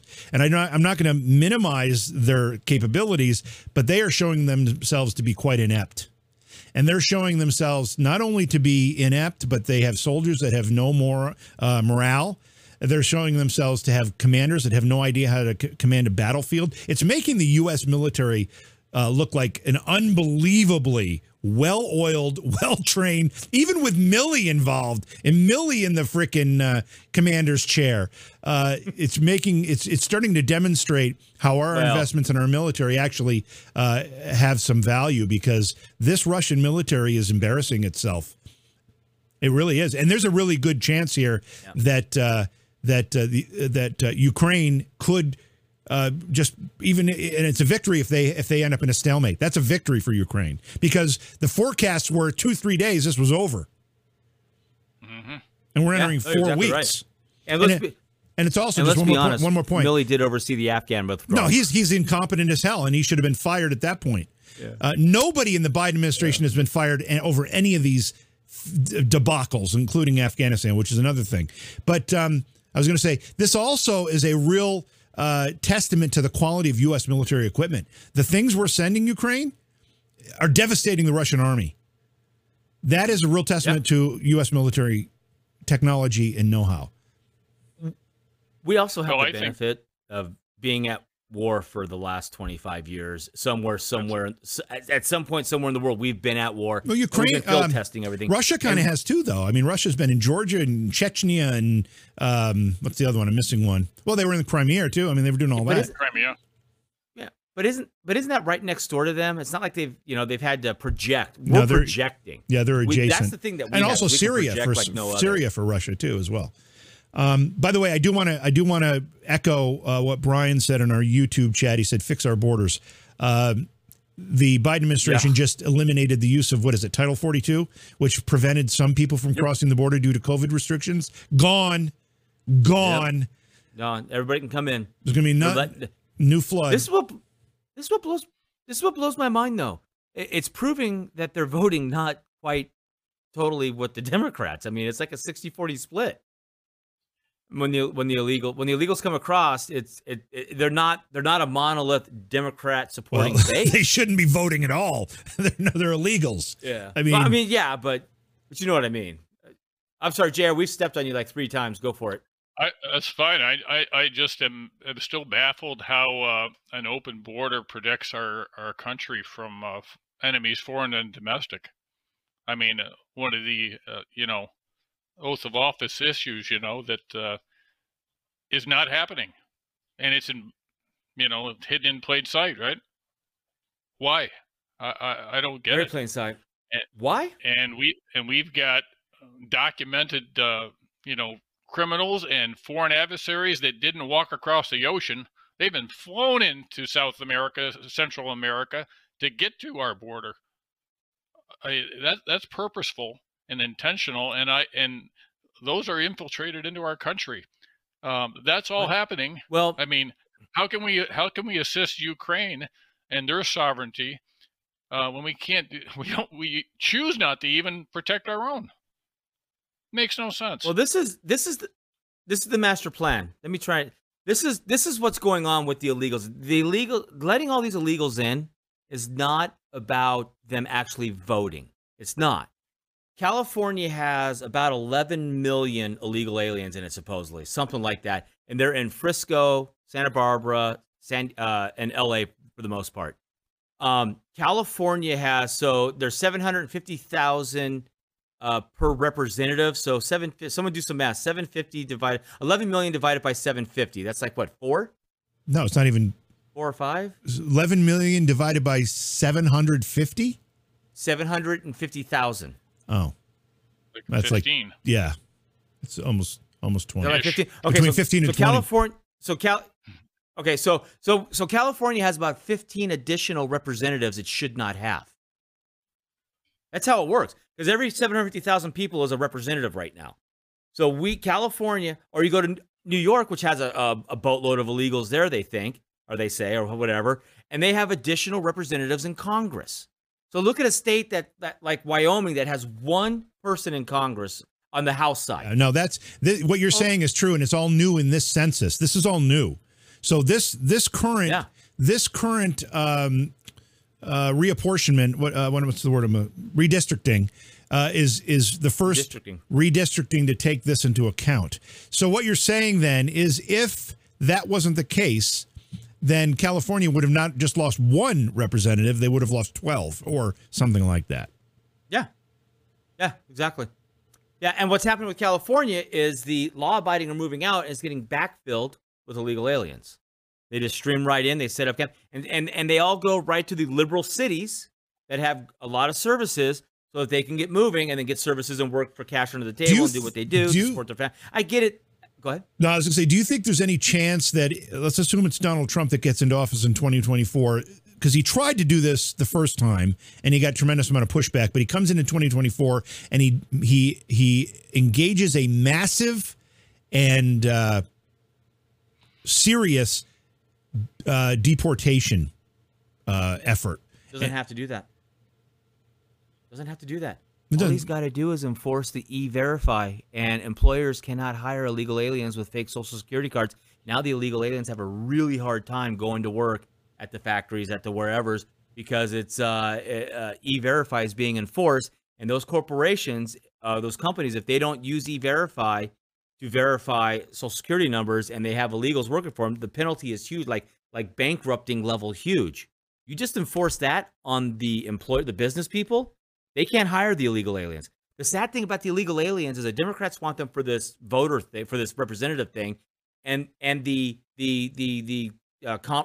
Chamber of Commerce's want the cheap labor for the businesses. All right, well, that might be true, but I don't think it's enough. I don't think it's enough. I honestly think, and I want a Donald Trump or someone like him to come in and start a massive deportation effort, and as many of those people that cross the border illegally that we can deport, we do. And we force them, if they want to come to the United States, they go through the proper process and the proper channels to do it. That's what I want to happen. I think if he wins, the wall goes up completely. We fortify, manpower. The flow goes to a trickle.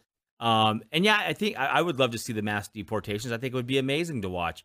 I'm just saying that we don't necessarily have to do that, because that's dangerous for the officers having to chase these people down. Yeah, they'll get the vast majority of them. They'll come quietly, but they'll be the ones that will fight and run, and we'll have pursuits and people. I mean, we used to have pursuits all the time that would come out of the checkpoint down by San Diego, and they would come into San Clemente area, South Orange County, and the van would be driving like mad, and it would lose control, crash, kill innocent family people, and the vans are dead. I mean, that was happening on almost a weekly basis for a while.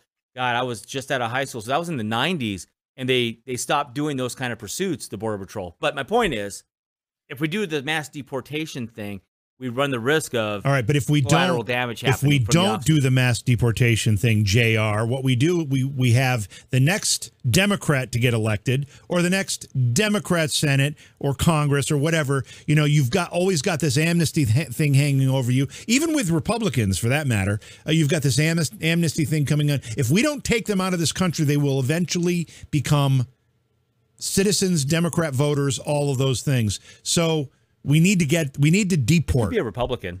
Pardon me? It could be a Republican. Reagan did it last. No, I agree. That's why I said even possibly Republicans. That's why I said that, because if we don't deport them, this policy will change, and it'll just be the same problem we have today. So. Yeah, and it's getting exponentially worse the longer it goes. So as we said at the onset, or at least the onset when I got on, was, if we can change Congress, at the end of this year, we've already had states like Texas that are taking matters into their own hands. What do you think Arizona or Democratic New Mexico. What do you think they're thinking of this border? It's gotten materially worse, and the negative impact has gotten materially worse. I would argue that you're going to have more of a consensus on our southern border approaching this way differently than we currently are. And that will impact the election, you know, later this year by having elections in some of those states where they'll swing to the Republican side. I mean, Trump said at the, I think he said at CPAC that we could have, what, 65 senators on the Republican side? And he said, I don't want to say that because if it's 64, they'll say Trump's wrong. That's right. I do. Yeah, that's right. Remember that? Yeah, I do. So my point is things have gotten so bad in so many ways. You know, what's the poll now? 35% approval rating for the president. I mean, that's comprehensive across 50 states. I think you're going to see some material change along that border because that is certainly, if you ask them what their major issue is and how that's impacting the citizenry and the crime and all facets of life along that border is bad. And Texas said, you know what, you're not going to do it. We're going to do it. I think you may see more of that, and you're just going to see the backing for that. And the quicker we do that, JB, we're not going to have to do necessarily the massive deportation in 4 years. If we start the process of doing the right thing, you know, in 9 months. But I agree. I mean, I would, first thing I would do, the criminals, you start with the worst, right? It's like the first thing you do when we're talking money, which I don't, you know, I thought I knew a little bit about. You pay off the high credit card first, right? Right, exactly. Well, you get rid of the bad guys first, yep. Right? In this case, and then go from there because it's not going to happen overnight. But you got to start with the most egregious piece of this and protect our citizenry and get things going the right direction. And then I would hope that it would snowball and you'll be able to get consensus to do, you know, the right thing. And but we've got some bad characters that have entered our country intentionally and are here, and they may be under the radar because they haven't done anything yet because they came here for bad reasons that heretofore haven't happened yet. So there's a multifaceted approach that has to happen when it comes to our border, and you know, sometimes things have to get worse before they get better. Yeah. And you know, I think that is where we're at. Well, I think I'm going to jump on board Britt's crazy train for just a second. I say we annex Mexico and we bring law and order and prosperity to Mexico, and we allow anybody who wants to transition into being in the United States live in the territory of Mexico, the U.S. territory of Mexico. How's that? The cartels might have a problem with that. Well, that's why we go in and destroy the cartels. I'm down with it. We bring law and order to Mexico. Well, we tried to do that once, and the CIA ended up just taking their shit and selling it in the cities themselves. So on the 35% Joe Biden rating, I heard a little statistic today. He is at the lowest rating of any president, the longest duration. I think he's been the lowest rated for a little over a month now. I guess that's the longest in history that someone has stayed at this level of unlikability or whatever you want to call it. But yeah, he is bad. His river is a mile deep and a mile wide. I have to assume that they're keeping the news from him. I have to assume they're not telling him what's really going on. He's probably not allowed to watch any television or doesn't have time, whatever, sleeping, whatever the hell's going on. And they're not telling him the truth because he just continues to take actions that make this worse for him. And any real politician, any real president would change course even just a little bit, even just a little bit. And he's not changing at all. I do want to just mention that we had a bunch of people in chat who told us that the population of Taiwan is about 23.5 million. Hmm. I was close at 17. So thanks for looking that up for us. Intolerant Leftists just gave us some shades. Thank you, Intolerant Leftists and Foxhole. We really appreciate the support. I guess now's a good time to mention the merchandise page. If you go to IndependenceGang.com, IndependenceGang.com, on the upper bar on the right, you'll see a little button that says merch. We have T-shirts there, Defund Congress, Buy Guns, Buy Ammo. What were some of the other ones? Truth is the New Hate Speech. You know, T-shirts for men, for women, coffee mugs, etc. And if you buy those, it helps support, helps offset the cost. We're definitely not in the black, that's for sure. But definitely helps offset the cost of all the software we have to run. And will also help offset the cost of our travel to some of these conventions that we're going to go to at some point. But beyond that, and then intolerant leftists also made a point to say, to my theory of just enforce the E-Verify on employers, if those illegal aliens then become unemployed, they'll just end up on the system, which is probably true. That's another part of the problem. End up on the system and just grift that way. And the other problem we have, so we do need an all of the above approach in my book. E-Verify, deportations, Gatling guns on the border. I'm good with all of it. Yeah, minefields. We'll do it all.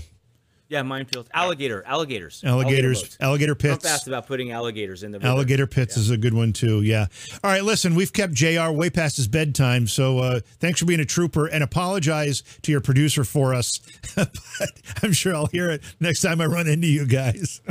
She has your cell numbers. Yeah. So I'll hear it before I run into them. Oh, boy. All right. Anyway, thanks for doing it, JR. Thanks for coming on and providing some insight for us. We appreciate it. Go get some sleep, JR. Go get some sleep. All right. Yeah. All right. All right. And you all know that JR's handle on Getter is JR Fire Chat. If you want to follow him, he'd appreciate it too. He offers some pithy comments. He did have some Reagan quotes up there over the course of the last couple of days, which was nice to see. I always enjoy seeing Reagan quotes. That he did. I love how you're worried about his sleeping and not mine. It's way past my bedtime, too. It's 3 hours earlier for you. Where, in fact, what is just hitting? It's almost 9 p.m. for you. Yes, I am going to stagger to bed. I am so tired. I don't even know if I'll make it out of my tunnel. Oh man, out of my cave, my nice cozy bed. F.U., I don't know when we're going to get to Alabama. We do. I mean, listen, this is the other thing I did want to mention, and thanks for reminding me. If you folks, anybody who's paying attention to the program, if you know of an event. We prefer conservative events, political events. We've also considered going to some liberal events just to kind of check it out and see what kind of interviews and stuff we could get there. I don't know if anybody would even talk to us, but we'll try. But if you know of an event in your area, or even if it's just somewhere nationally and you're just aware of it, let us know, because we have been having all sorts of trouble. We know the big ones. We know the CPAC. We know what Turning Point. We know Turning Point. What's the other one? Well, there's this Freedom Fest that's coming up. Freedom Fest. And then there's Fest in Vegas. Yeah. So, but trying to find Matt Couch is onto something here in L.A. So I guess we're gonna do something in L.A. here. That's just a campaign event for a candidate. That's a 1 day, like a 2 hour thing or something. Stickman, you say biker rallies. We did go to Atlantic City. Bike Fest, whatever that was, and we've been looking at others too. Yeah, Bike Fest. So we might be making some appearances at those as well. So if you know of any, please let us know. Email us at viewermail@independencegang.com. Thank you. All right, are we all talked out? Yeah, well, we've been we haven't solved any problems, and we've been talking for nearly 2 hours. Yeah, we'll work on getting Lara Logan on the program. Yeah, we for a while, when we started this Tuesdays and Thursday thing, we were doing interviews. We had Kash Patel, we had Peter Navarro, we had Gregory Wrightstone. We had a lot of really great Wrightstone. Yeah, we had a really lot of many great interviews. And at some point, we felt like we weren't getting the traction out of the interviews that we wanted, so we went to this other format.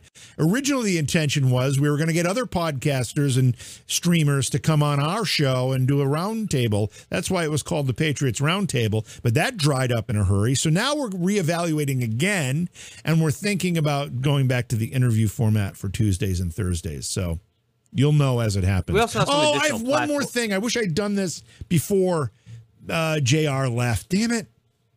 Oh, call the producer. Get him back on. Yeah, not happening. So I got this book today. Can you see this book? Can you read this? Yes. Spirit Mirage. That's marriage. Intimate that's relationships. Marriage. That's spirit marriage. Is it marriage? Okay. It's a little blurry for me. Intimate relationships with otherworldly beings. I think this is the wrong show for that.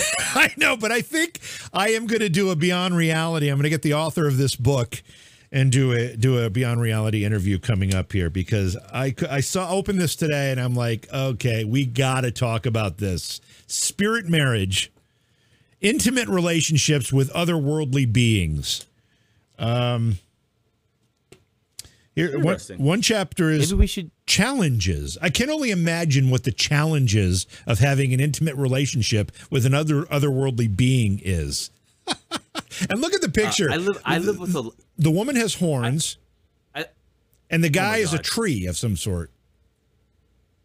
Yeah. Well, I live with a leftist, so I feel like I'm in a relationship with an otherworldly person.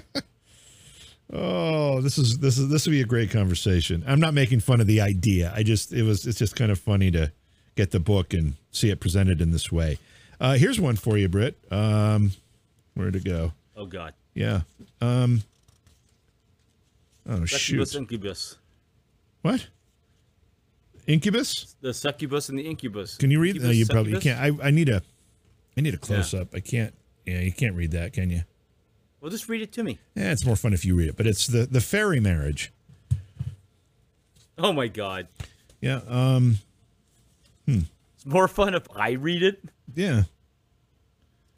I don't even know what that means. I don't either. I don't know. All right. A lot of benefits of an otherworldly intimate relationship. Okay. This is, I'm going to do this interview. It's going to be really interesting. Do it on Beyond Reality. All right. That's going to do it for tonight. Thanks for being here, everybody. We appreciate your time. We appreciate your support. Please share the show, follow, like, subscribe, all of those things so that we can continue to grow. And we will talk to you tomorrow night for the Independence Game. Cheers.